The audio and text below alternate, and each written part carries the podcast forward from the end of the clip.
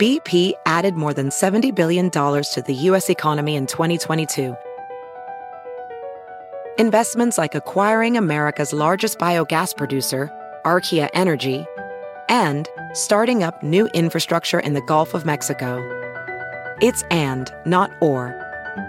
See what doing both means for energy nationwide at bp.com slash investing in America. Pulling up to Mickey D's just for drinks? Oh yeah, that's me. Nothing extra, just perfection and a straw. Coming in hot for the coldest cups on the block. Because there are drinks. Then there are drinks from McDonald's. Mix things up with any size lemonade or sweet tea for $1.49. Perfect with our classic fries. Price and participation may vary, cannot be combined with any other offer.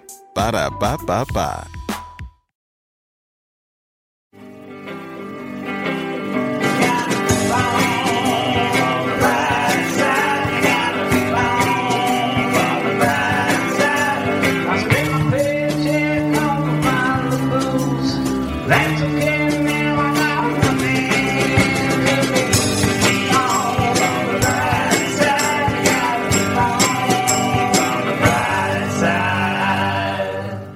On the road has been written about for centuries. On the road again, the road, two roads diverged in a yellow wood.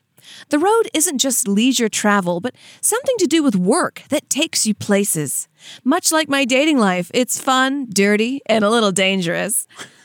so join us as we talk about the road on today's episode of The Brighter Side. Yeah, baby. Yeah, the road part two. Part two. And the road is different than being like, I'm just going to go to Florida and then do a show and come back. It's like, I'm going to Florida. I got Tampa. I got Tallahassee. I got like five or six spots. Yeah. And then I'm going over to Mississippi and then I'm coming back. Yeah, exactly. It's a long process. You know, these aren't just weekend gigs and stuff like that, and it takes a lot out of you.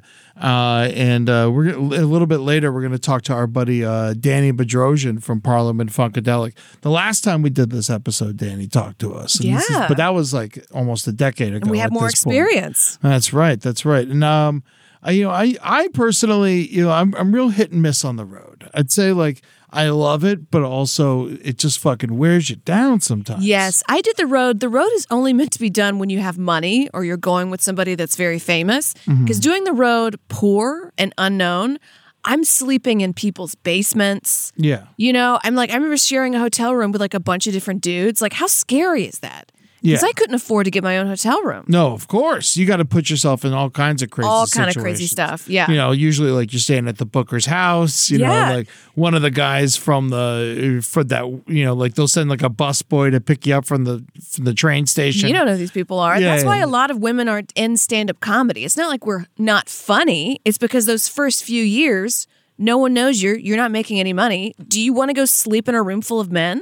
No. Yeah. No, it's yeah, it's it's because it's a loner's uh Very lonely. occupation. Yeah. You know, and so I get that completely. You know, and then it's but at the same time, going from town to town, you know, meeting new people all the time. fun. You get to see places. I love it. Cool little stores. You know, you I love a good coffee shop. God, I still remember this place where they said they make their own maple syrup and like smoke was billowing out of this log cabin. And I was just like, oh, so beautiful. I love that kind of stuff. You know, one thing I like doing when I'm on the road is if I'm in a city for more than one day, I like going to the same restaurant more than once. okay. And like, or I go to the same, like, I'll, I'll revisit the same joints more than once rather than like trying to see everything. I find a place I like and then just do it a bunch. I love that. Yeah. And then you get more familiar with it and you get excited about coming back, I feel like. Yeah. And to just like experience the world a little bit, Mm-hmm. it's nice. I mean, honestly, a lot of times you're like in the airport or in a car. That's why those, I, I do like going to those coffee shops. But Yeah. my big goal for hopefully in a year is to do a character show and then take that on the road. Yeah. And it's just me with my like bag of props or something. And I want to go to like Europe and Australia. And this is a way, the road is a way for me to go experience these places. Exactly. You let it pay for it. Yeah. You know, and like, and then, you know, the same thing, you don't have to be an entertainer to understand the road. You know, lots of people like my, you know, like my father was always on the road. He was doing business. You know, lots of salesmen live on the road and it's, it's difficult. And I think, uh, maybe uh, in a little bit we'll get into some tips on how to stay healthy, uh, ways to to deal with like just random shit like uh, your bags and all that and all that. But uh, first, I got I, I wrote a couple jokes. Oh, tell us, Ed. Yeah, you know, well, why not? You know? Eating healthy on the road is really hard to do unless you're willing to go on that full squirrel diet. But you know, that's nuts. yeah, I had to fly Frontier Airlines recently, and honestly, it felt like I was on the Oregon Trail of the Sky. uh, the ticket cost was two buffalo pelts, and halfway through the flight, my sister got cholera. uh, you ever been to a Buc-ee's? Those new No. those new spots, yeah, they're they're all over. They're very popular. People love them. They're like travel centers, but they're like you know they people love them. They're a lot like a Walmart, except they sell uh, hot burritos and uh, people can have sex in the bathroom. I mean, you can have sex in a Walmart bathroom. Nothing's stopping you. No, it really isn't. They, it's almost, yeah, it's- they even they're starting to do abortions at most of them. That's right. God, those jokes take me back. I was doing the road and I was, you know, very young with these two guys that I don't know how to say this politely, but I think I'm funnier than them, mm-hmm. right? And so one of them was driving and we get pulled over for going really fast or whatever. And the cop says, What are you doing in town? And he says, We're comedians. And he said, Oh, yeah? Tell me a joke. And this is the joke that this bullshit artist Yeah, what he said to the cop. He goes, So a man and a woman, they were in their house doing meth. And they were just doing meth all day, all night, and just fucking and doing meth. And then they got in a fight and they ran outside and they died in the snow. So, lesson learned meth is a summer activity. And the co- you don't what? tell a cop drugs. Like, what are you doing? He just looked at him and said, "Get out of here." Yeah, you, you always got to go with the. Um, I, I like the classic pirate joke in Yeah. these situations. You know, pirate walks in a bar. He's got a steering wheel in his pants, and then the bartender says, "Hey, pirate, you got a steering wheel in your pants?" And he says, "Ar, it's driving me nuts." There you go. Yeah, yeah. It's not my joke. It's just like it's children's joke, but you know, it's like you're. I'm always. If someone, someone ever's like a dick enough to put me on the spot to tell Yeah. a joke, that's just the one I always go to. You know, I call having sex with my wife 9 11 because when I come, she yells too soon. Hey, I wrote right, that. I say that to cops. That's right. They love that shit. Yeah. it's very blue humor, and they're also you know blue lives. You know, so that makes a lot of sense. You know, I've been hitting the road a lot more lately, and it's it's been wonderful. I've been really enjoying Florida right now, which is you know a sentence a lot of people don't say. Uh, but I can't wait to uh, to do some more gigs, and I'll, I'll let you guys know at the end of the episode what what shows I got going on soon. You got to stick around and Yeah. find out. right now we got um we, let's let's go to our buddy uh, Danny Bedrosian and talk to him about his experiences on the road traveling around the world with P Funk. It's fucking unbelievable.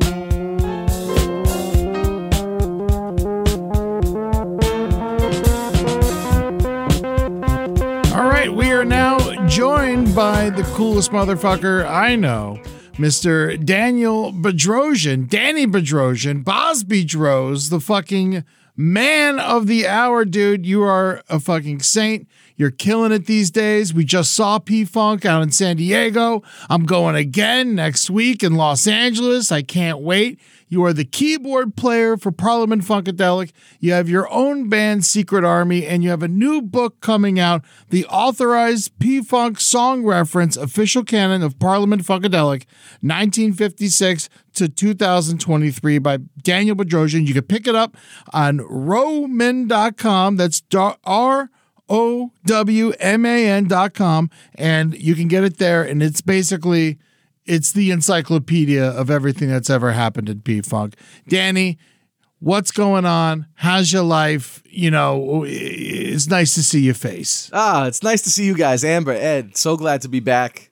It's an absolute pleasure to be talking to you guys. As always, a pleasure. Absolutely. And we um we if you want to check us out, we recently had a nice conversation about Armenia on the Twitch stream, which you can still see the replay on the LPN Twitch channel. Go check that out. But today, we wanted to talk about the road. We're doing a whole episode about the road, and I'd say like seven or eight years ago, we did an episode with uh, Danny and uh, Marie Anderson from the Reformed Whores about the road and and all that stuff and road stories and people seem to love it. So I think it's do it great to again. talk about it some more. Now Yeah. that time has passed. Last time, didn't you say something? A, a crack rock fell on the ground and a dog ate it, and George Clinton was like, "Oh shit! oh no!" I don't know. I Was that, that. me? Did I tell that? That's that's my story. That's my Oh. story. Yeah, yeah, yeah. Oh, I mixed it up. Sorry. Yeah, we that was uh, that story was told to me when I was on the tour bus back in uh, 2005 or 2004. God. Uh, Speaking, now, speaking of tour buses, so you guys have a lot of members in your band. I mean, Parliament Funkadelic, it fills up the stage. So, do you guys like sleep on the bus in like bunk beds? Yeah.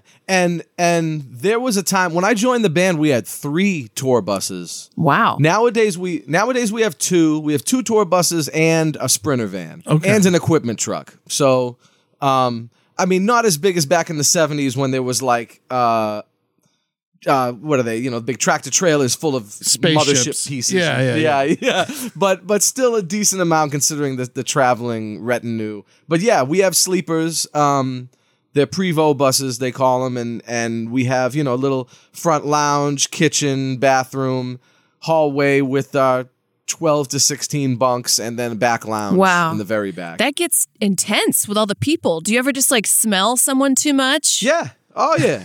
Yeah. it's yeah. funk music. We love that. Yeah. It's fun. Yeah, yeah. it is everybody, everybody knows everybody's smell. Everybody knows everybody's snore. Oh. I, I have a very famous snore, unfortunately, and um, I, I learned that I snored from being in this band. I never knew that I snored until until I was in this group. You know. And, Wow. And uh, I can't. Do they yell at you? they don't yell at me. They don't wake me up. They're so nice, so kind. Um, cause, cause I'm not a super sound sleeper. Um, but I snore. I snore terribly loud. I, I guess I, you know, I, I noticed it probably the first time on my own on a plane when I was like, Oh, you woke yourself up? you know, like one of those, which is awesome. You know what I mean? It's great. You know, when you got one of those like 3 a.m.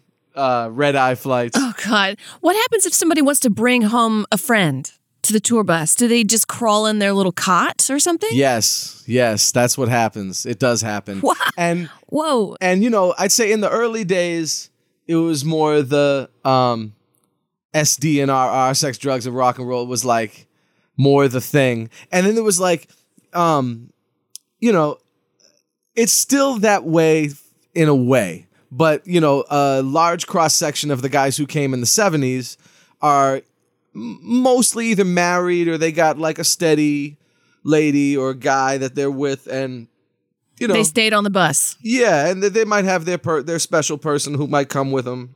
Um, the younger guys, you know, the bachelors and such, they they're a little more, you know, every night is a new a new thing and it's a new whatever and Wow. you know. Yeah, and it's like the bunks are crazy because they're like it's basically a twin bed and three of them stacked on top of each other, right? Yeah, yeah, if that. It's like you're on a submarine. if that. So like in Europe, in Europe we have the double decker buses where the lounge, the kitchen, the living area, the bathroom is all on the bottom floor, and the top floor has another little lounge but more bunks.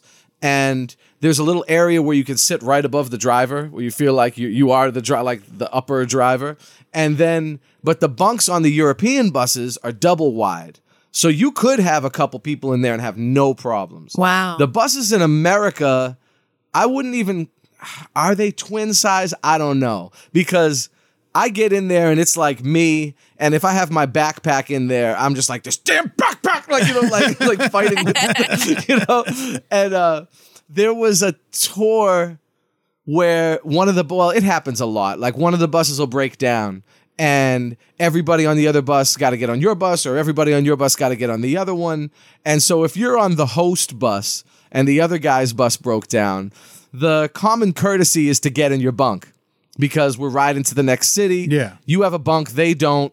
Just get in your bunk, you know? It's not the kind of free for all like when it's your own bus and there's there's only 16 people instead of 32 or whatever it is, you know. So uh Batavian, you know, my wife, so she she for the most part until we had our most recent child, she was on the road with me all the time. So um somebody was like, you know, uh they were saying, you know, uh Batavian, let your brother sleep in your bunk. She's like, where are you gonna go? She's like, with Dan. They're like, with Danny, obviously.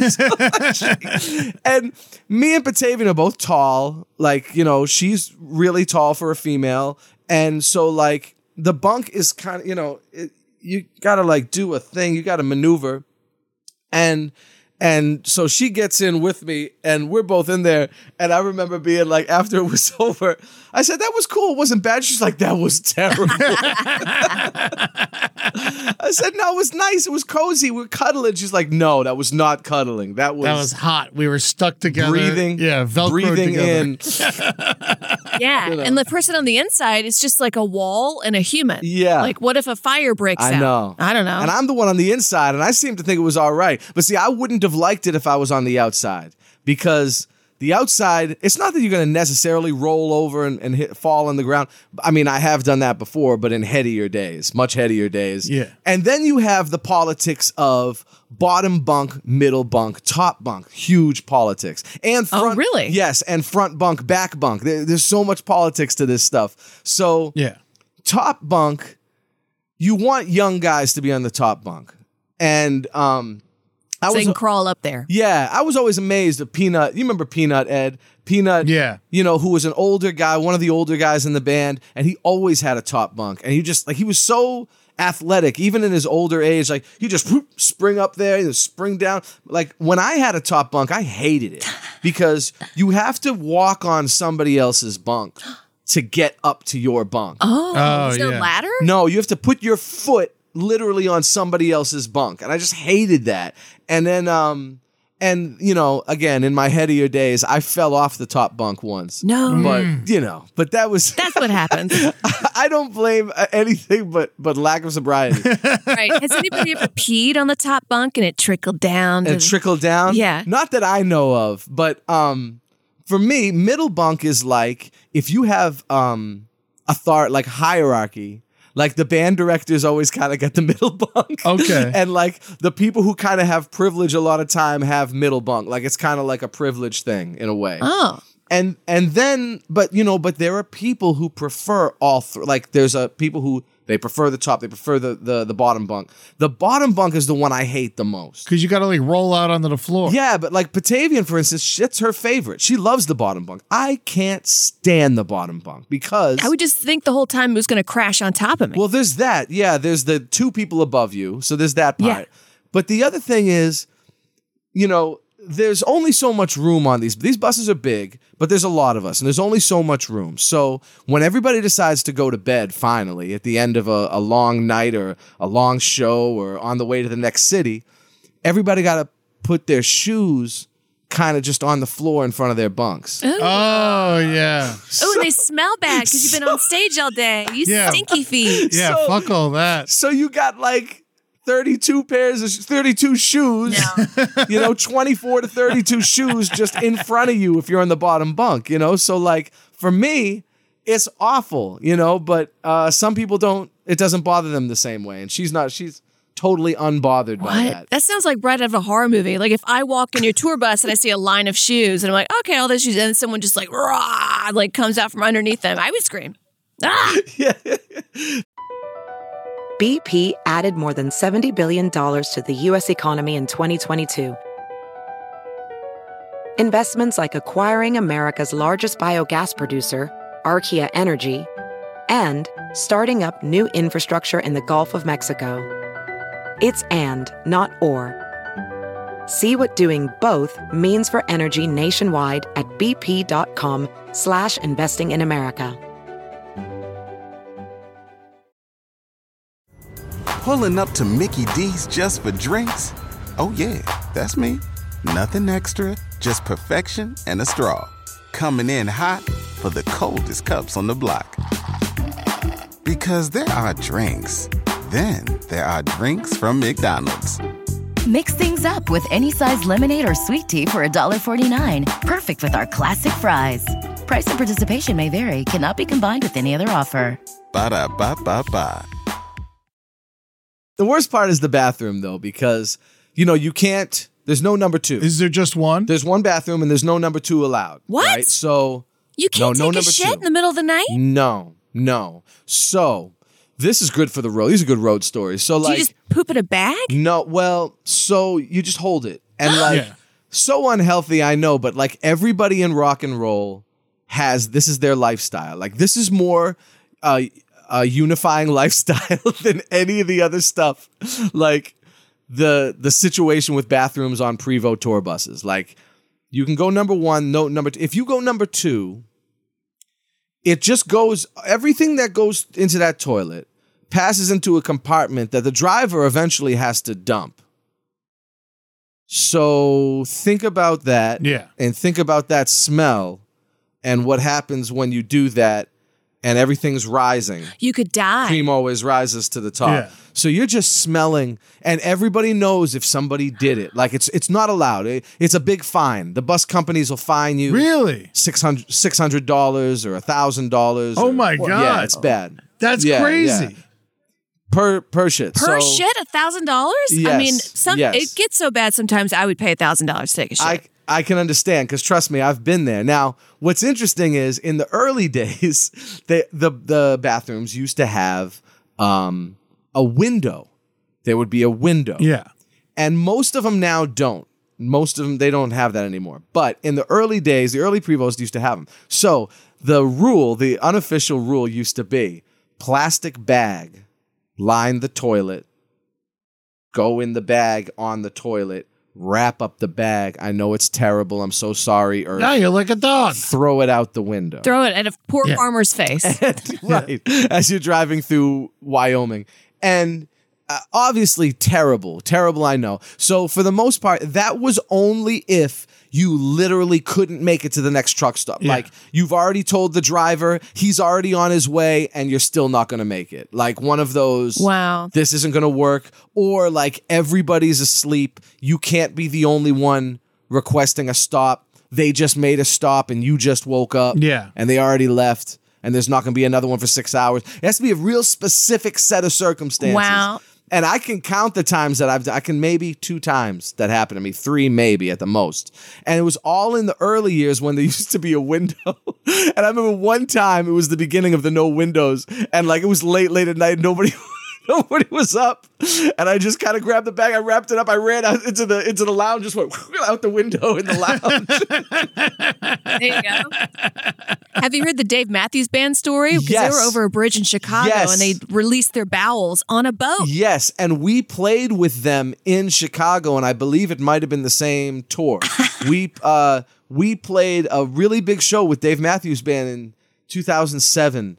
If it wasn't that tour, it was one around it, and it's funny because it was Chicago, and we played with them at the this big arena, uh, big uh, yeah, it was a big arena in Chicago, and um, something I always say, this is a good like road story too. Dave Matthews, the sweetest guy in show business Really? the sweetest, the sweetest guy in show business. There's like a few people I can name that were just so goddamn nice, and he was one of them. Just so nice, not a not a mean, egotistical, weird rock and roll weirdo. I think I'm better than you type of bone in his body. Not one. Oh, I like so him. So kind. Yes, so kind. And he's got to be worth like $300 million at least. And the other the, the other guy who's like that, also worth like a gazillion dollars, is Jay Leno. Really? Jay Leno was the other one who was just he. You know how many of us there are in the band. Yeah. He did a morning, an afternoon, and a nighttime conversation with each band. member. Wow. Especially right after the show, met with each one of us and had a sit down with each one of us. That's cool. A special conversation with each one of us. And uh and I was real excited to talk to him because he's from Andover, Massachusetts, and I'm from Lawrence, Massachusetts. Uh, they're kind of twin cities. So, so right when I seen him, I'm like, "What's up there, Andover?" and he was like, how, "How you know I'm from Andover?" I said, "I'm from Lawrence, man." He's like, "Oh, you know." So we used to play you guys in football. You know, he was talking about, and he was so cool, so cool. Some people, I mean, there's other nice people, of course, Yeah. but there's only a few that I can name that just had a real genuine. I'm super nice no extra weirdness, no, you know, no extra ego, no nothing, just down to earth, super cool. Anybody a piece of shit? Just a well, fuck- Danny's the one shitting and throwing it out the window at a lounge. yeah, me, yeah, me. and you know what? I gotta put him on Front Street. I, and I don't usually do this. Um, but uh, that Falcon, Falcon? the Falcon, I don't know. what's his A name? bird? Yeah, bird's gonna Yeah, be yeah, mean. Entree Rising. No, no, no. Uh, um, dude to play Falcon Let in me the look it Marvel up. universe. Falcon. Yeah. Oh, um, Anthony Mackie. Yo, whew.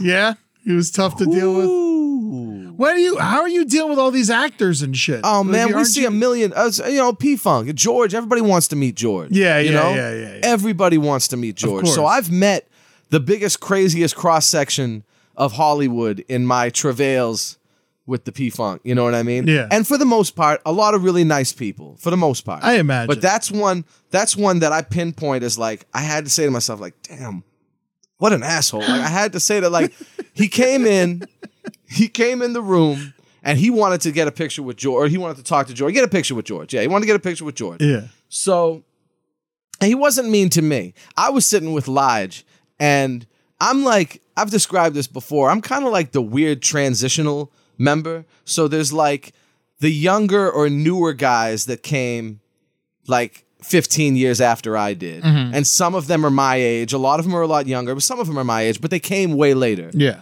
and they're they like call the old guys uncle and like that thing. Then there's the old guys who all joined before I was born, Yeah. you know? And then there's me, and I'm just kind of like in the middle. I don't have any peers. None of the people who joined when I joined are still there.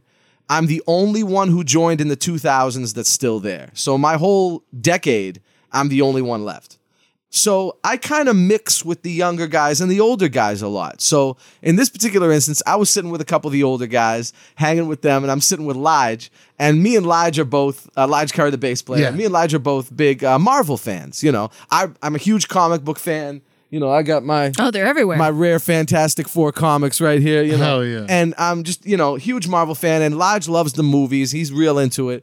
So right when uh, Falcon came in, um, I'm just gonna call him Falcon. Right when Falcon walked in, Lige was like. So what's up, man? You gonna be the next Captain America or what? like just real blunt, and and because you know Lige is older than him, like he did show the respect to the elders type of thing. Yeah. where he was like, "You just got to see, man. You're gonna see," you know. So that was cool. Yeah. But then he had the picture with George, and then a couple of the younger guys asked him very politely. The nice young kids coming up in the band, good guys. They asked him if they could take a picture with him, and the whole he was like, "Man, oh, what? All right, come on, just hurry up, hurry up, hurry up! All right. it's a picture. up. He also take just picture, did right? that to George. Right? I know, I know, I know. and then like they take the picture and he walks away and he's like, Jesus fucking Christ, man. God damn. He should be Like, happy walking somebody wants to take a picture. I'm so mad. And and I was like, damn, that's so messed up. Because they were so they were they they were didn't ask him in a messed up way. Yeah. It's their dressing room. It's our dressing room. Yeah, yeah, yeah. You know? exactly. He's coming into our house. You know. Nah, you Wow. come Anyway. in happy, take pictures. Also, like, who doesn't want to take pictures with members of P Funk? And like, then- what- there was this big viral thing with this grandmother and this little boy. Little boy look up to the dude. Yeah. This is like his role model, and he wouldn't take a picture with the little boy. oh my and the God. grandmother was like, and it went viral. And my boy Bouvier, who was one of the ones, he's a young rapper in, in P Funk, he sent me the the video. and he said, see, he is an asshole. I was like, I was like, he does it with everybody, man. At least now you don't have to feel bad. Like he didn't, you know, uh, s- s- zero you in and like it's just you. It's everybody. Yeah. But again, I'm not trying to be so I know that Oh, I just- paparazzi Yeah. is a motherfucker and and all of that is deep, but that is one of those ones where he showed so much disdain that I just had to call that one out. Yeah. I normally wouldn't, but I had to call. I gotta ask you about one other person who's been like I've been like my shepherd into jazz and hip hop lately. Um, and I I know you just did his festival, the Blue Note Festival out in Napa. Um, Robert Glasper, you've been working with him a little bit lately. What was that festival like? Because that looked like the coolest lineup I've ever seen for anything. Festival was awesome. Robert Glasper is someone where I think we've enjoyed each other for for a long time. He uh, he opened for us a couple times before. One time was at South by Southwest, and um, he said the nicest compliment that any other keyboard player ever said to me. he said, I can tell you're a real piano player, man. Like you're a real, you know, you ain't no keyboard player. You're a pianist. I was like, oh wow, that means the world to me because you know that's what I really pl- play. That's what I really practice every day. Yeah, you're That's what classically I grew. Yeah, that's what I grew up playing.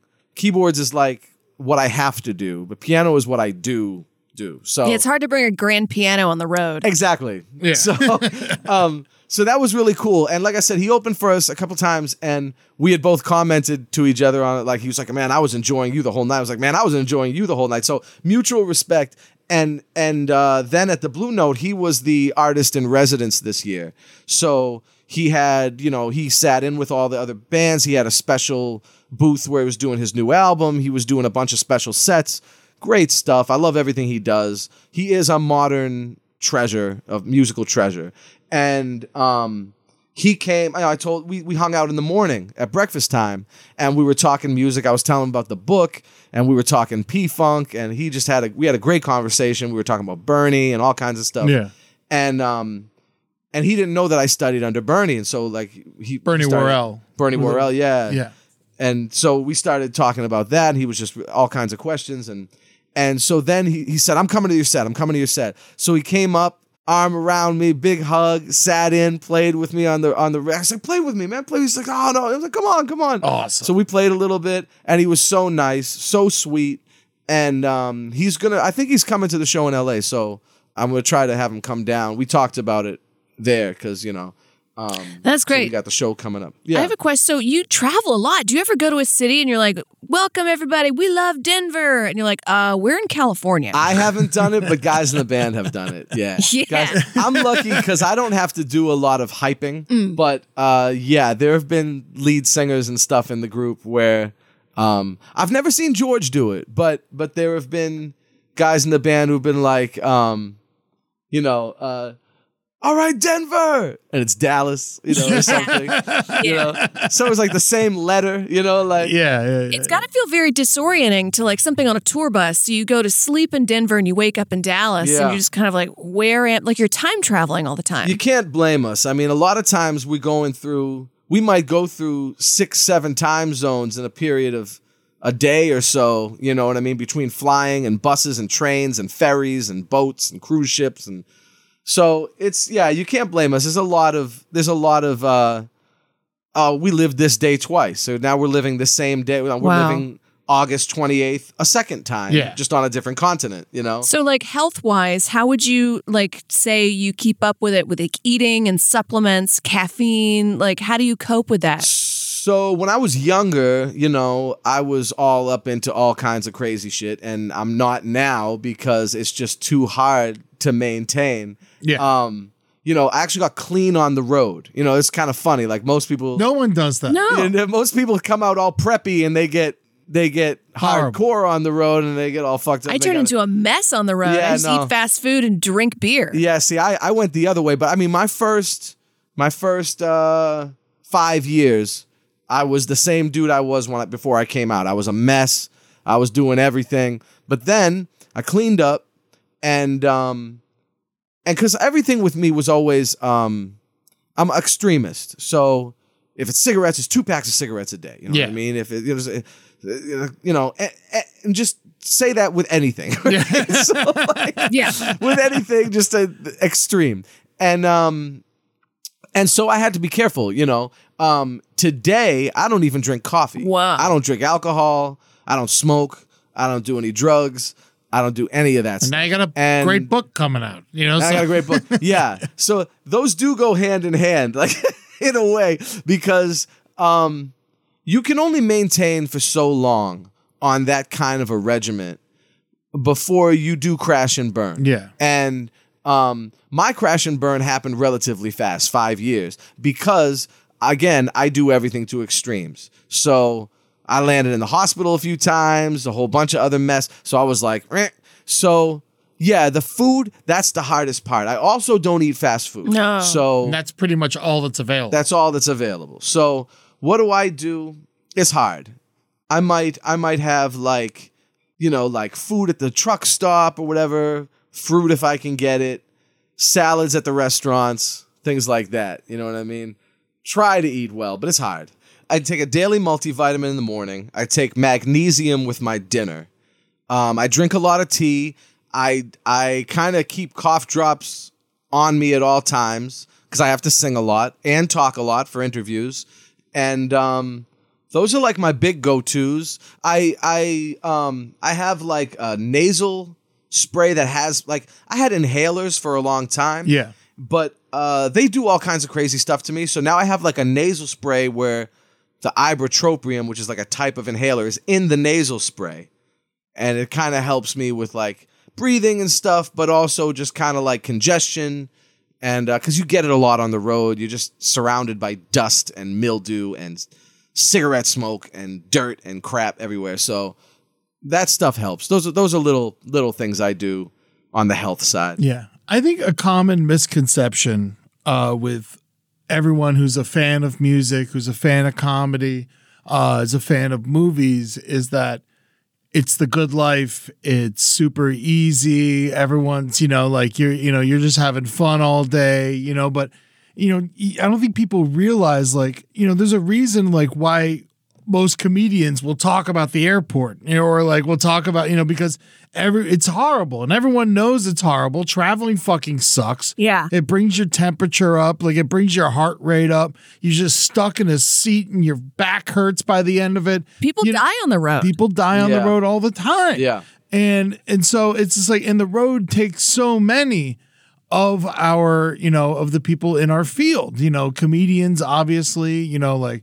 poor, you know, poor like Ralphie May and Greg Giraldo, you know, and like Sam Kinison, so many uh amazing, I mean Bob Saget, you know, like it's just, you know, the road it it, it takes so many and and I don't know, you don't have to name names or anything, but have you ever seen like anyone who just like couldn't make it after being on the road for so long or like anything like that? Like what is something Well, like, I, I will name names. I will name names just because they're legends and they deserve it, you know, the same way that you just name names. Um, uh, you know, Garry Shider, um, Cordell Boogie Mosson, Bernie Worrell, those three by itself, those were huge mentors of mine.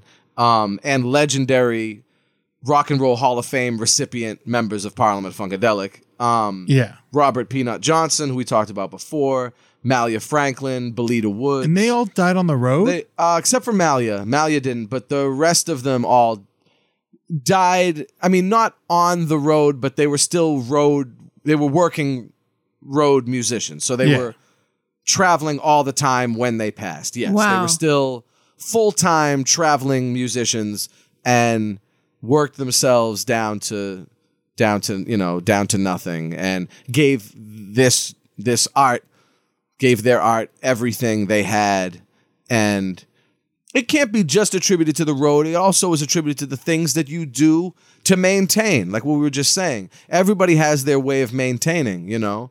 And um it could be cigarettes. It could be Yeah. you know what i mean? Alcohol. It could be food. It Yeah. could be drugs. It could be whatever. But um and a lot of times it's those things you don't think about. Like not the hard drugs or anything. That'd be crazy stuff like cigarettes or coffee or you know food or stuff like you know. A lot of times it's that stuff, but um or just conditions, you know, just travel conditions, like you said, you know. yeah, like carbon monoxide and shit like that from you being on the bus all the goddamn time. or- Exactly. I remember you saying that you guys had to do for a little while, you had to get rid of the bus and you had to do these like vans. yeah. And it was like, it was hell just sitting down for 15 hours a day. I mean, 15 to 40. Whoa. I mean, there was like, I mean, because there were, you know, so, okay, so when we started doing the vans was 2011. Mm-hmm. And I think we kind of flipped out of that around 16 or 15 or 16 is one, but we were still using them on and off. And we still use them on and off. Like George prefers to be in a van. Yeah. So he has his own van. He likes it.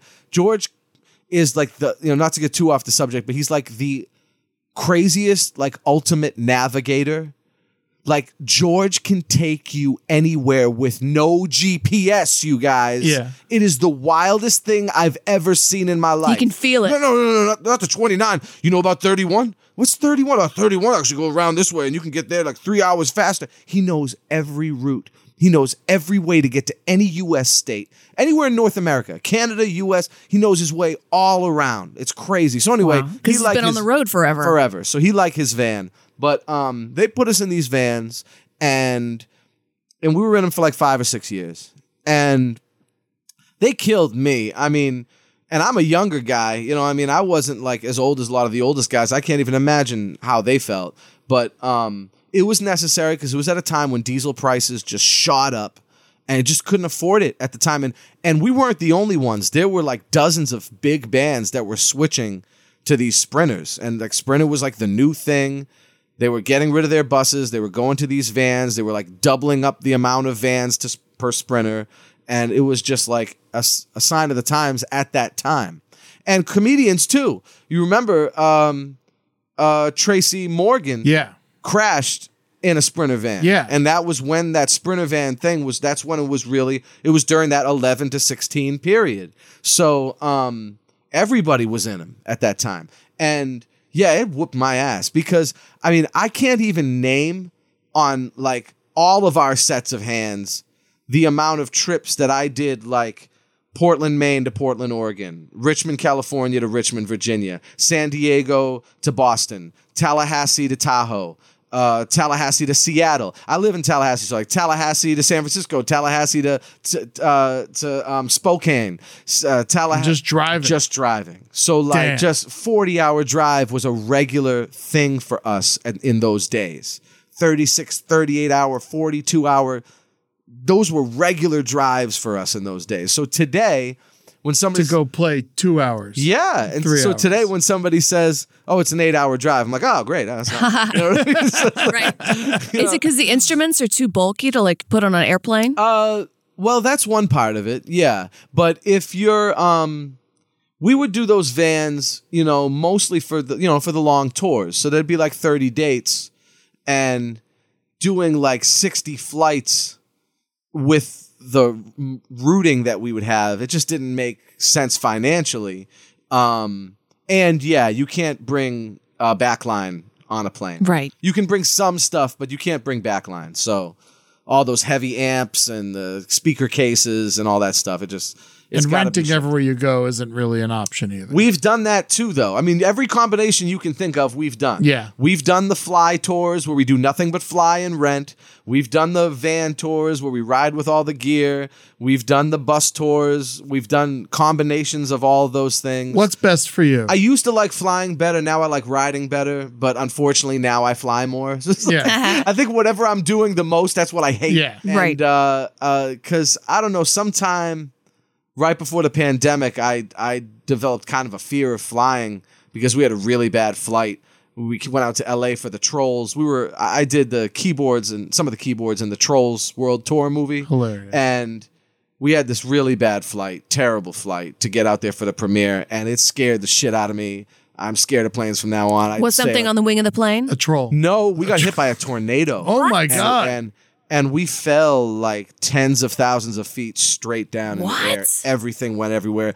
Strangers held hands across the aisles. I'm I'm almost positive that's where I got COVID too. Really? Because it was March of 2020.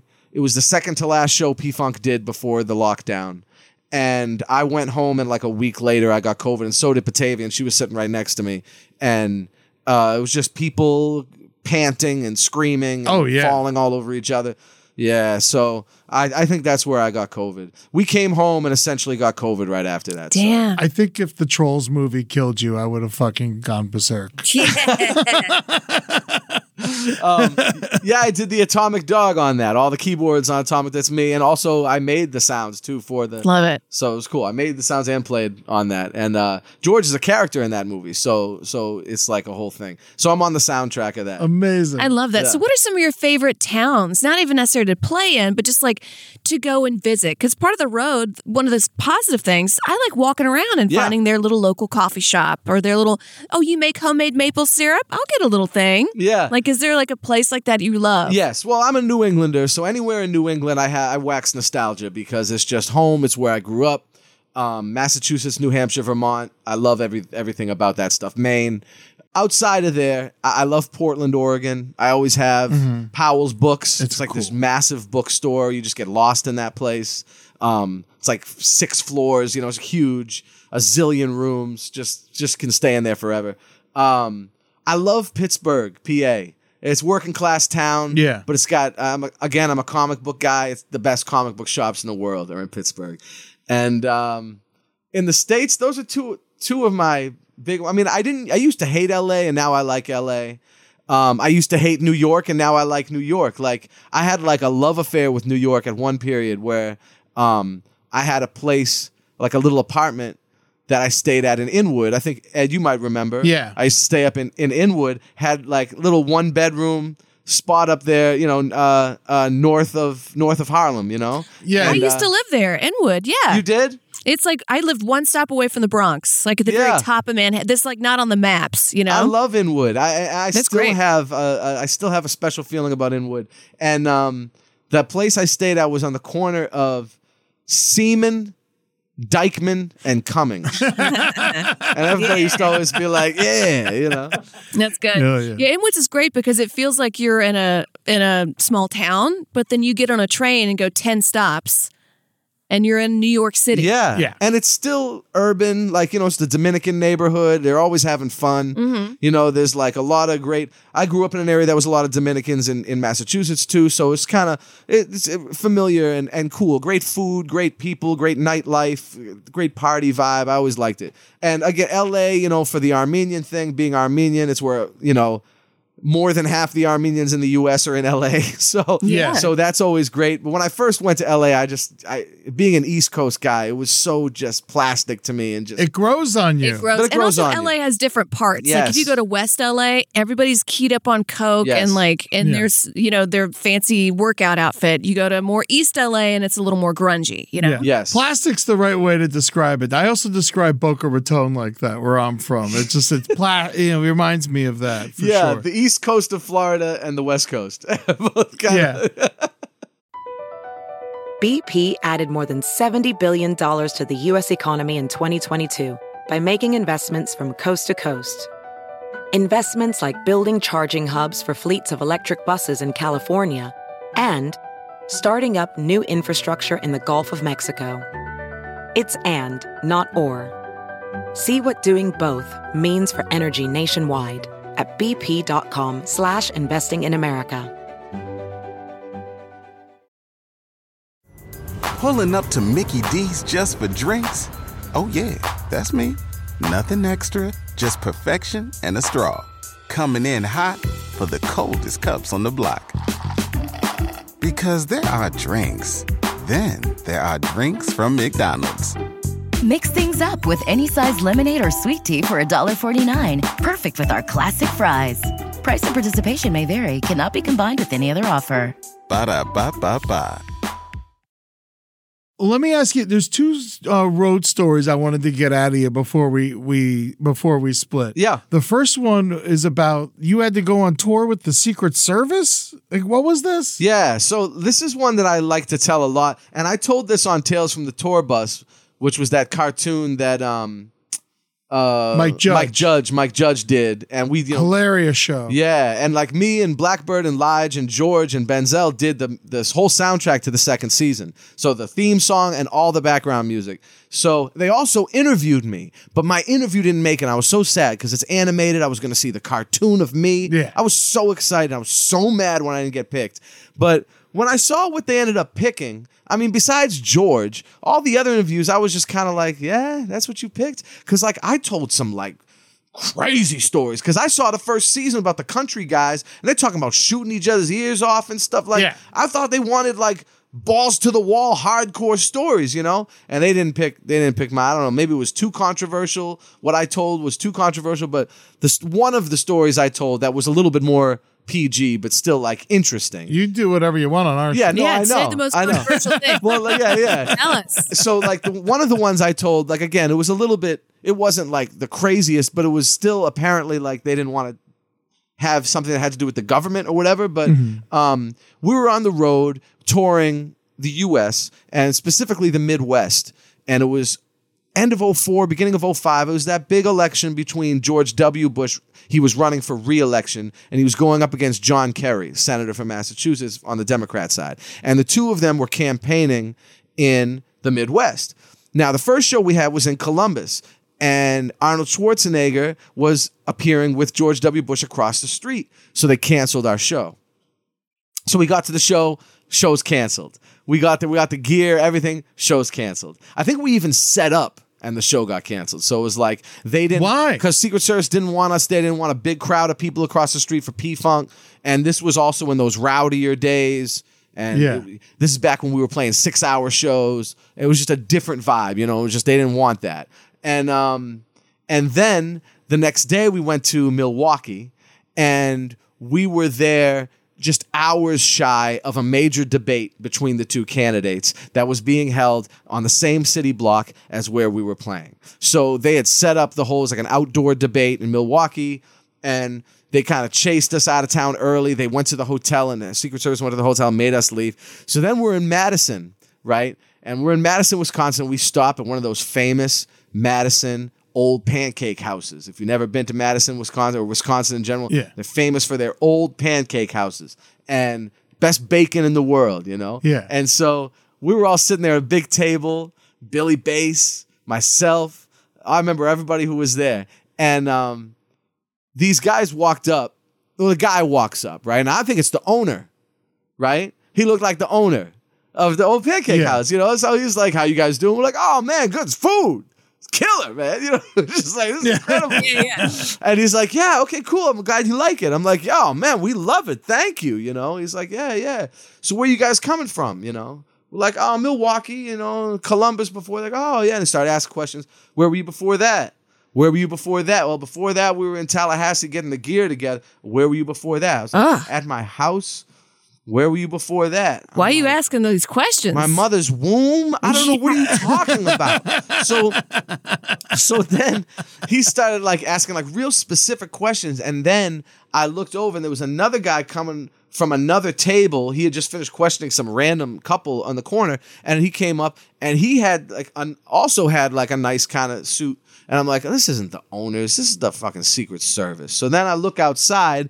There's another. There's a Secret Service they got a big old car, whatever, right by the the tour bus, and they getting on the tour bus and questioning the bus driver and pulling people off the bus. And so they were basically questioning us, seeing where we were gonna go next, because they didn't like the idea that they seen us at the first show, they seen us at the second show. Now they're seeing us in Madison. We're on our way to a show in Madison, and they're there too. So oh, president's going to get assassinated by a keyboard player. so so they ended up following us for the whole tour and we'd look out the ba- back of the bus and there they were in their black sedans and the humvees and stuff they're right behind us and uh, Were they cute? they they looked like the bad guys from the matrix Yeah, yeah, exactly. Exactly.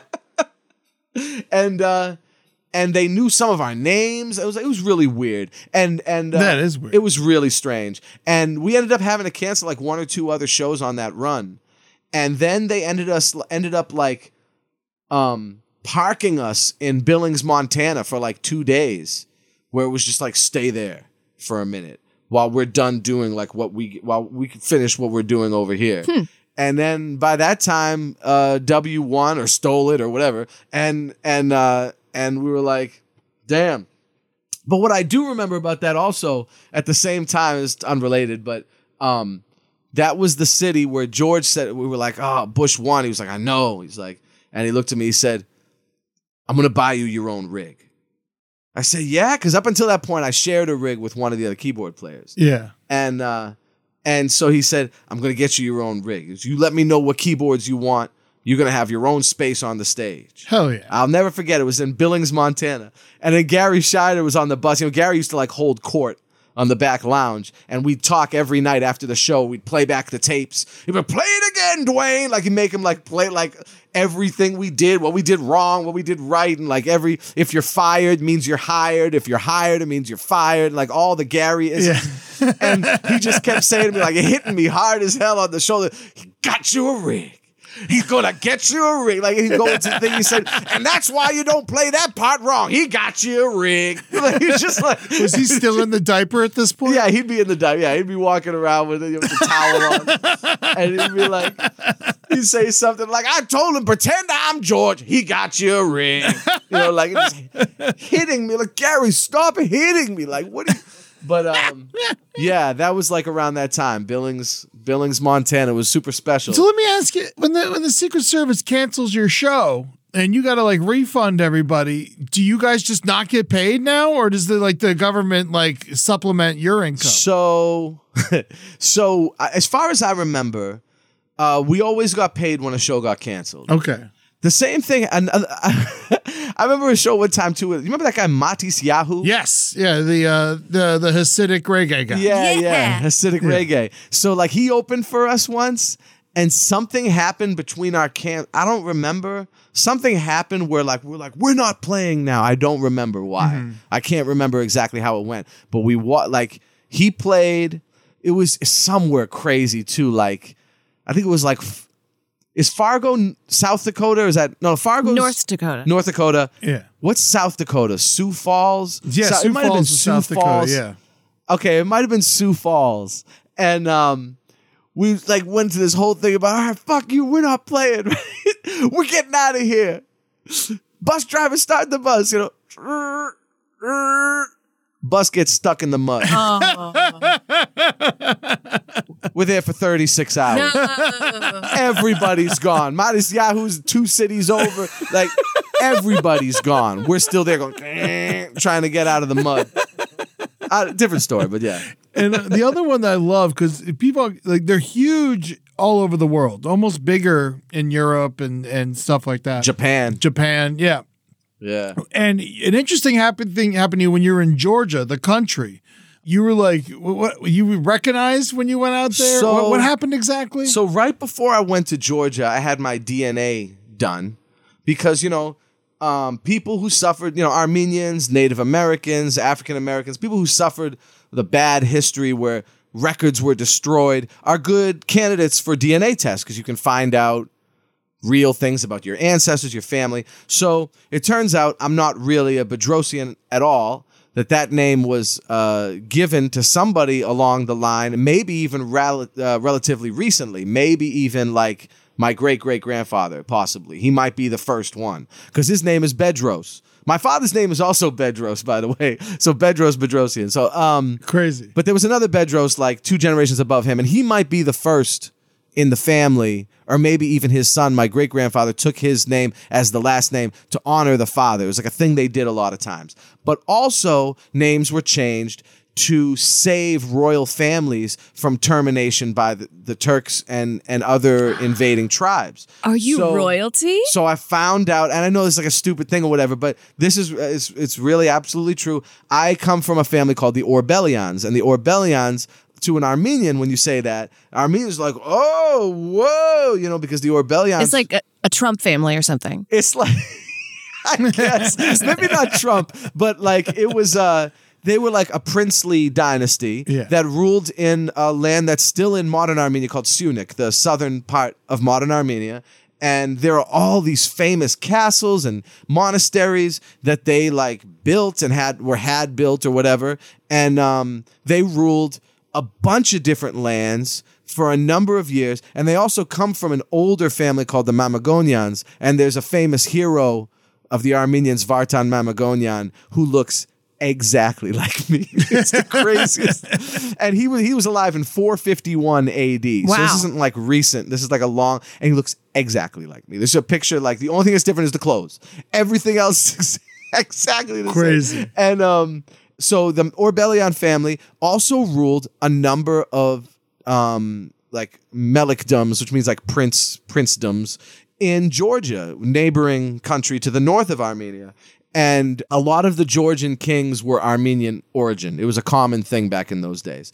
And uh, so when I went to Georgia, we ended up playing in a place where my family had once ruled parts of that area. So I had some Georgian friends, and I asked them if they could teach me some Georgian so that I can say in Georgian, you know, it's an honor for us to be here. I want to let you all know that I descend from the Orbelian dynasty who once ruled parts of these lands. I want to let you know how happy I am to be the first one in my family back here after 800 years or whatever it was. Yeah. And, you know, and ladies and gentlemen, George Clinton and Parliament Funkadelic, here we are, you know. So and it's it, it it also played on the Georgian news and you know national news and there's a great video clip of it and maybe I can send it to you guys. I would love and that. uh, you can even play it if you want and it's uh from the Georgian news station. But um they said that my Georgian was impeccable. They said that it was so good I sounded like a native speaker. Because it's in your blood. That's right. I never spoke never spoke Georgian language in my life. Um I know What does it sound like? um, it's well, it's what they call a language isolate. So it doesn't really sound too much like anything else you've heard. It's its own language family. It's not in a. Give us a give us a sentence. I don't even remember. I learned that one Oh. paragraph. you know, I'm gonna try type it into Google Translate. I had that one paragraph that I learned. I memorized it and I said it. You know, but I mean, there's some words that kind of remind me of Armenian, but it's only because they're right next to each other. They don't have any linguistic connection at all. They're Yeah. not in the same language family. They're not even in the same sub, like larger language family. Georgian is part of its own. It's called the Caucasian family group. It has nothing to do with the American term Caucasian that they use for white. Yeah. It's just this is the the Caucasus region where the Georgians live. So like that's so they were excited to have you. they're excited. So they flip out. When I say the thing, they just go nuts, right? Yeah. They go nuts. And uh royal treatment from that point on, bro. Like Yeah. royal treatment. The red carpet was rolled out from that point on. Anything You gotta I go wanted, back and take the kids. anything I wanted. Uh, yeah, I mean, I really want to go to Armenia because I've never even been to my home country. Like I've never even been to Armenia. I've been to Georgia. I've been to Turkey, and you know, really, my family's from what is now Turkey. So that was Yeah. Cool. A bit scary, but weird. But that was cool. But I would like to go to Armenia because I've never been there. But yeah, Georgia, they rolled out the red carpet. It was just like they didn't even, the band was. At one point, the band was looking for me. The production manager was like, "Where's Danny?" They found me on the beach somewhere. Like I'm like, "What's up?" It's just grapes like being fed to you and shit. It's like- I'm trying to get the robot to say it, but I don't know how. Sorry, guys. oh, it's Yeah, fine. it's a Because it looks wild. yeah, and they got their own alphabet too. Yeah. And um but it was a great experience. They treated us really nice. They were super nice people. The festival was aw- awesome. They they they really just amazing amazing place and um, I hope we do go back. Uh, We played Batumi, which is on the Black Sea. Yeah. it was super pretty, and um, Snoop Dogg was there like the night before us. I think Crazy. Played the same jazz festival as we did. To say girl in Georgian is go go. Go go. There yeah, you go. okay. Go go. There you go. That makes sense. I wish the robot could tell me. Shit. I want to hear it. Well, thank you, Danny, so much for coming and hanging out with us. I can't wait to see you in person uh, next week. Um, that's going to be on November 24th in Los Angeles. Uh, you guys are finishing up your tour right now, right? You got a, you got a couple more dates for the end of the year. We're doing, yeah, we got more dates. we we we'll be in California again before uh, Christmas. And we're also going to Texas in the middle of December. I'm doing a promotional book tour. Uh, if I can say that real quick before I go. oh yeah, no, let's talk about the book. yeah, I yeah, want- for sure. Uh, so I got you know the authorized P Funk song reference. The book is it'll be out on the 15th, and um, and I am doing a promotional book tour. It's gonna be running through 2024, but the first part of it is is happening concurrently on the day that the book is released. I'm at the uh, Word Words and Music NOLA book fair doing a special live conversation about the book. Um, and uh, then I'm doing a three day honorarium with George and members of the band at my alma mater, UNH, University of New Hampshire in Durham, um, with a book lecture, a music clinic, and a concert, complete with rare gems. Ed, you would kill for this set list. I'm gonna, I'll, I'll, I'll send it to you after because it's like a set list we've never played, Please. never played before. And then, uh, oh my god. that goes straight into a series of Secret Army dates. Um, Portland, Maine at the Oxbow Brewing on November 29th. Uh, New York City, show to be announced on the 30th. Uh, Boston, Medford, Massachusetts at the Porch on December 1st. And then December 2nd at Concord, New Hampshire at Feathered Friend Brewing. And so those are all going to be in promotion of the book. We're going to have books there for sale. Um, and yeah, as well as my new graphic novel and the new Secret Army album. And uh, so yeah, that's what we're doing right now. It's a bunch of work, bunch of work before the end of the year. The authorized P Funk song reference official canon of Parliament Funkadelic 1956 to 2023 by Daniel Bedrosian. Go to Rowman.com. That's R O W M A N.com. Search for the book. Buy the book. It's going to be, an, if you're got a P Funk family member, fan, and your or friend, this is the they're gonna go crazy for this fucking thing. There has never been anything like this about any band, honestly. Follow Danny on Patreon if you got some time. It's patreon.com slash Danny Bedrosian.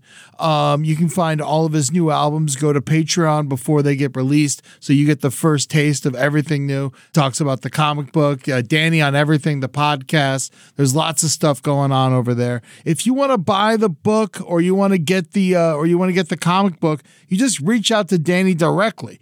Um, on PayPal, it's info at Danny Bedrosian, Cash App Daniel Bedrosian, and Venmo at Daniel Bedrosian. Uh, you just send 20 bucks. He'll send you the new Lost Froth album. We'll hear a song off that to close out the show today. And also, you can buy the comic book there for 50 bucks. It's unbelievable. You got to just Sons of the Sun. Uh, it's all about Armenian gods, and you know, this fucking, it's beautiful. You got to check it out. It's really, and the art is beautiful as well. Um, I, I love you so much, Danny. Make sure you check him out. Secret Army is unbelievable on the road. If you get to see them live, it's fucking mesmerizing. You'll get your, you don't, you know, even if you've never heard them before, well, go listen to them if you haven't. But even if you haven't heard them before, the show is unbelievable. Um, I can't wait to check it out again. Um, I'll, I'll be at the November uh, 24 show at the Novo in Los Angeles, CMP Funk, and I'm excited. It's my 10th P Funk show. Nice. Uh, yeah, so I'm very excited to uh, to to go into double digits. Um, but yeah, he's going to be in Oakland, Austin, San Antonio, uh, and another and more California shows before the end of the year. Check it out. These stuff it's it's unbelievable to see the both the best energy you're going to have at a concert. I, I guarantee it. Um, Danny, I love you so much. It's always great to talk to you, and I will um I will see you in a week. Thank you, guys. And uh, just just stay cool, man. Keep doing your bullshit. You fucking rock, man. I'm so excited, and uh, I can't wait to sit there and, and read the book and just like fucking learn so much about P Funk. Oh, thank you, Amber. Thank you, Eddie. I love you guys. Love Much you. appreciated. I love you, buddy. You be cool. All right, uh, stick around. We gotta. We're gonna. Cl- Amber and I are gonna close out the show.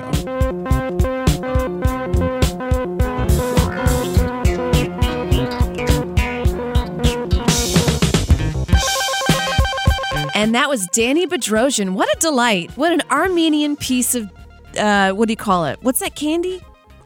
Tootsie Roll, Not a Tootsie Roll, but it's like um, Turkish Delight. Turkish delight. No, but they, he wouldn't like that. he would hate that. He would hate that. Yeah, yeah, yeah. I shouldn't do that. Holy shit.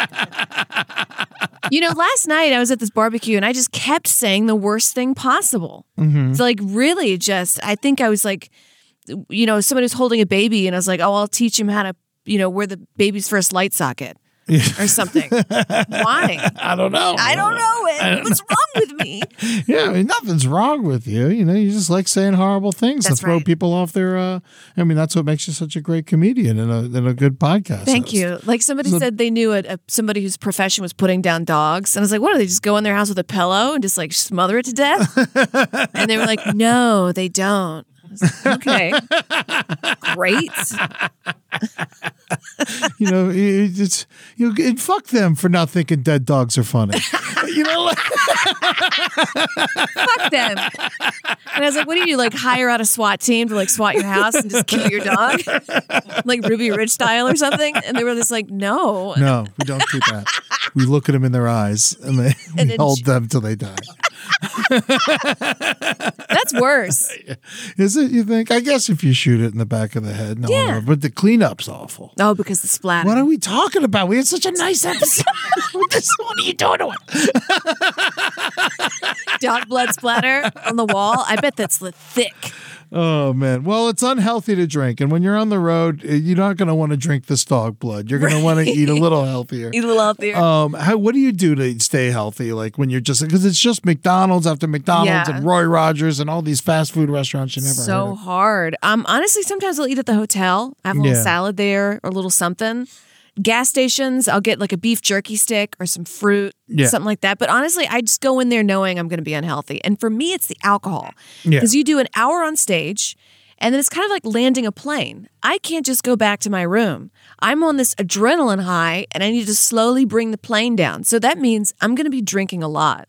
Yeah. That's my problem. That's yeah. I you end up drinking a good amount, but uh, my new thing, and not new thing, the last like five or six years is I don't touch anything till I'm off stage.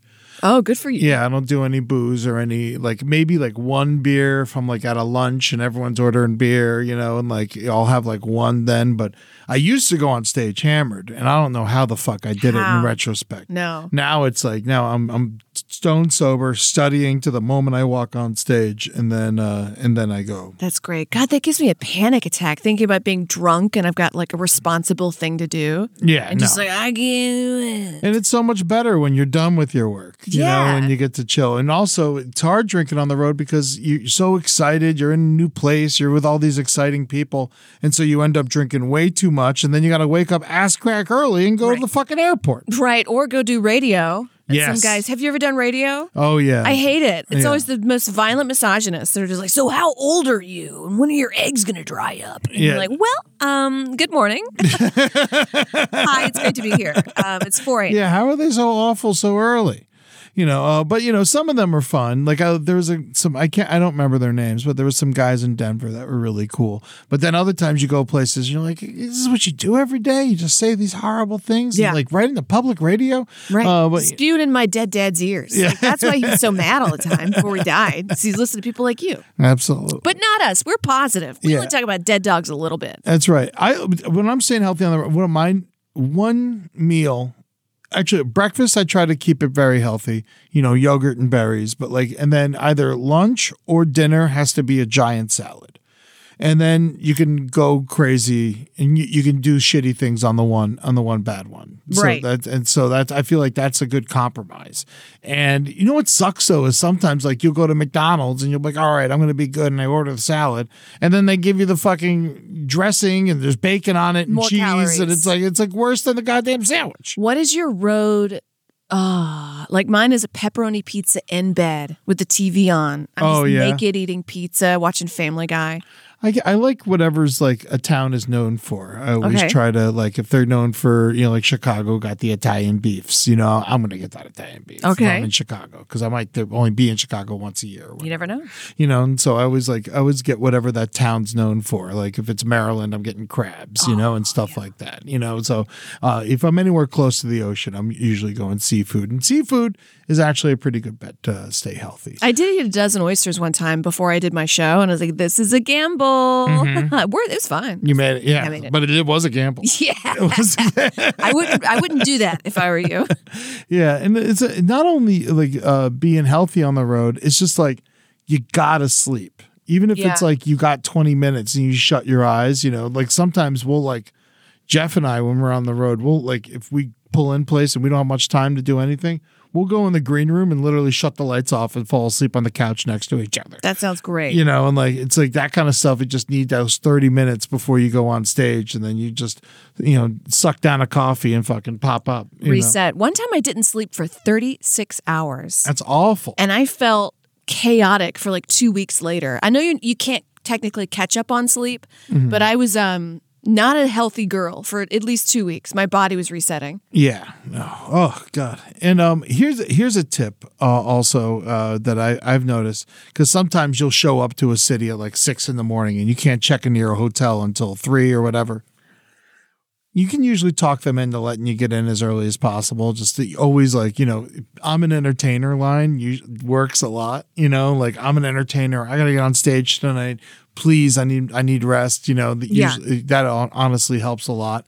But um, I think uh, one of the things that you that helped me on the road a lot is even if like you can't go to your hotel or you're like you you can't you're waiting for someone so you can go to their house and they're not in town yet or something. Any hotel will pretty much hold your bags for you. Yeah. You know, you can just show up to a hotel and be like, oh, you know, you hold these for me for a little bit and you tip the guy like five bucks and they'll hold it. And then if you got to go run around the city, have lunch for a while, uh, you can put your bags in a safe place so you don't have to fucking lug them around like you're Caine in Kung Fu. you know, That's a good tip. yeah. I got a tip if you're going through a bad neighborhood because I remember I in New York City I took a mega bus. You know, you can go to DC, Philly, Yeah. Boston, and like you know do a night gig and then come right back. But sometimes those buses and the people aren't the best. So Yeah. find your ugliest pair of shoes, get your grossest, nastiest, smelliest pair of shoes, put cash on the bottom of your soles. Like this is if you're because I'd be paid out in cash and I like need this money. Put it in your shoes, in your gross feet, and then put like five bucks in your pocket. So if somebody robs you, you can be like, "Here's my five dollars." No, and I'd be standing on like two hundred dollars. Yeah, exactly. Yeah. Oh, yeah. Don't put all your eggs in one basket. No, Put your eggs in your shoes. put your eggs in your shoes. Oh man, well this has been a lot of fun. I can't wait to be hitting the road again. Uh, I'm excited for some shows coming up soon. Thank you for listening to the brighter side. Check us out on Instagram, uh, Danny Bedrosian, Amber Smelson, Eddie Tunes, and the brighter side LPN on Twitter or X. It's at Bedrosian P Funk, at Amber Smelson, and at brighter side LPN. Um, Danny's got a Patreon, but we got one too. What, what's going on with yours these days? Amber Smelson. It's a way to support me as an artist. That's right. And you can find me at uh, patreon.com slash Eddie Tunes. I'm putting up playlists on there. I just threw the new smash hit liver and onions on there. Go enjoy that. Um, and uh, I put I do new uh, playlists on Spotify and Napster exclusive to my patrons on there. Uh, so please go enjoy that. Also, Twitch, the next Brighter Side live on Twitch is going to be on December 6th. So uh, keep your eye out for that. That's going to be 5 p.m. Pacific, 8 p.m. Eastern. That's going to be, I can't wait to do that show again. We've been having a lot of fun with that lately. Amber Smelson on Twitch. Also, every Sunday you're hanging out with people these days, right? Yeah. On Sundays, I changed it from Fridays to Sundays because I want to start doing more mics and things, and that's a Friday night thing. Nice, absolutely. Um, I was talking about the road uh, this weekend, tonight and tomorrow. If you're in California, I'm going to be at the Brea Improv with Jeff Ross on uh, the 17th and 18th of November. Uh, so come check me out there. Those are going to be those shows are always awesome. I love the Brea Improv. Uh, it's uh, the um, they it's the only thing to do in Brea, uh, unless you want to go to the Cheesecake Factory. Um, you uh, could still rent or buy How America Killed My Mother at howamericakilledmymother.com. Uh, it is a movie very personal to me, and it is uh, it's coming up to be my mom's B day, and so uh, I always like to push it around then. Uh, someplace underneath, um, one of the most important podcasts in the world is happening still. What's going on these days with it? Border crisis. We're still talking about it. Beautiful. I mean, it'll it's it's gonna be forever. it's a forever war. Yes, uh, God. Um, uh, the sticker giveaways going on strong. You can go ahead and send us a self addressed stamped envelope to the brighter side, care of LPN, PO Box 470, North Hollywood, California 91603. Thank you so much to April, Madeline, Ryan, and Maddie for all the work you do for our show. And taking us out today is an exclusive. I love when we get exclusives over here at the brighter side. Um, this is going to be off of Secret Army's new album, Lost Froth 2. If you want to get it, hit up Danny directly and he'll mail it out to you. It's 20 bucks either on uh, PayPal uh, or Venmo or Cash App. Uh, you just find him. He'll figure out how to get it to you. You love it.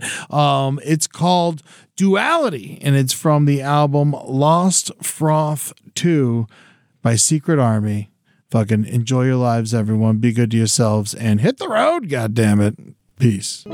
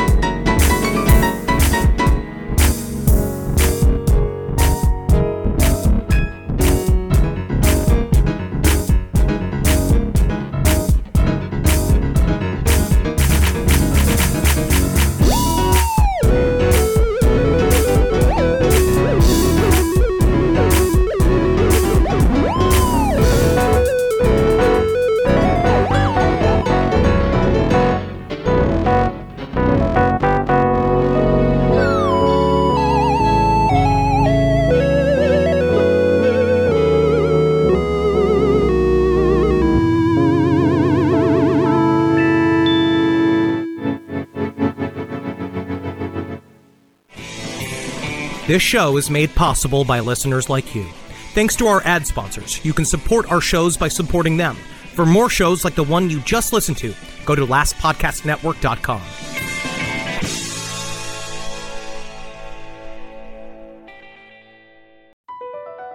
BP added more than $70 billion to the U.S. economy in 2022. Investments like acquiring America's largest biogas producer, Archaea Energy, and starting up new infrastructure in the Gulf of Mexico. It's and, not or. See what doing both means for energy nationwide at bp.com slash investing in America. Pulling up to Mickey D's just for drinks? Oh yeah, that's me. Nothing extra, just perfection and a straw. Coming in hot for the coldest cups on the block. Because there are drinks. Then there are drinks from McDonald's. Mix things up with any size lemonade or sweet tea for $1.49. Perfect with our classic fries. Price and participation may vary, cannot be combined with any other offer. Ba da ba ba ba.